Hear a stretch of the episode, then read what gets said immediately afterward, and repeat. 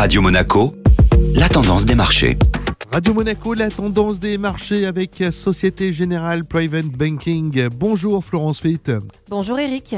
Florence, des événements ont-ils marqué la séance d'hier Les marchés européens ont clôturé dans le vert suite à la réunion de la Banque Centrale Européenne qui s'est engagée à maintenir des taux bas pour une période prolongée et à soutenir l'économie de la zone euro jusqu'à ce que l'inflation se stabilise durablement à 2%. Objectif qui pour l'heure semble difficile à atteindre dans un contexte toujours marqué par la crise sanitaire. Aux États-Unis, les inscriptions hebdomadaires au chômage ont enregistré une hausse inattendue après une petite baisse la semaine précédente. Cet événement signale que le marché du travail reste fragile malgré la reprise économique bien lancée, mais désormais sur la menace du variant Delta. Cette annonce a légèrement déstabilisé le S&P 500 alors qu'il s'approchait d'un sommet historique. Merci Florence. Société Générale Private Banking Monaco vous a présenté la tendance des marchés.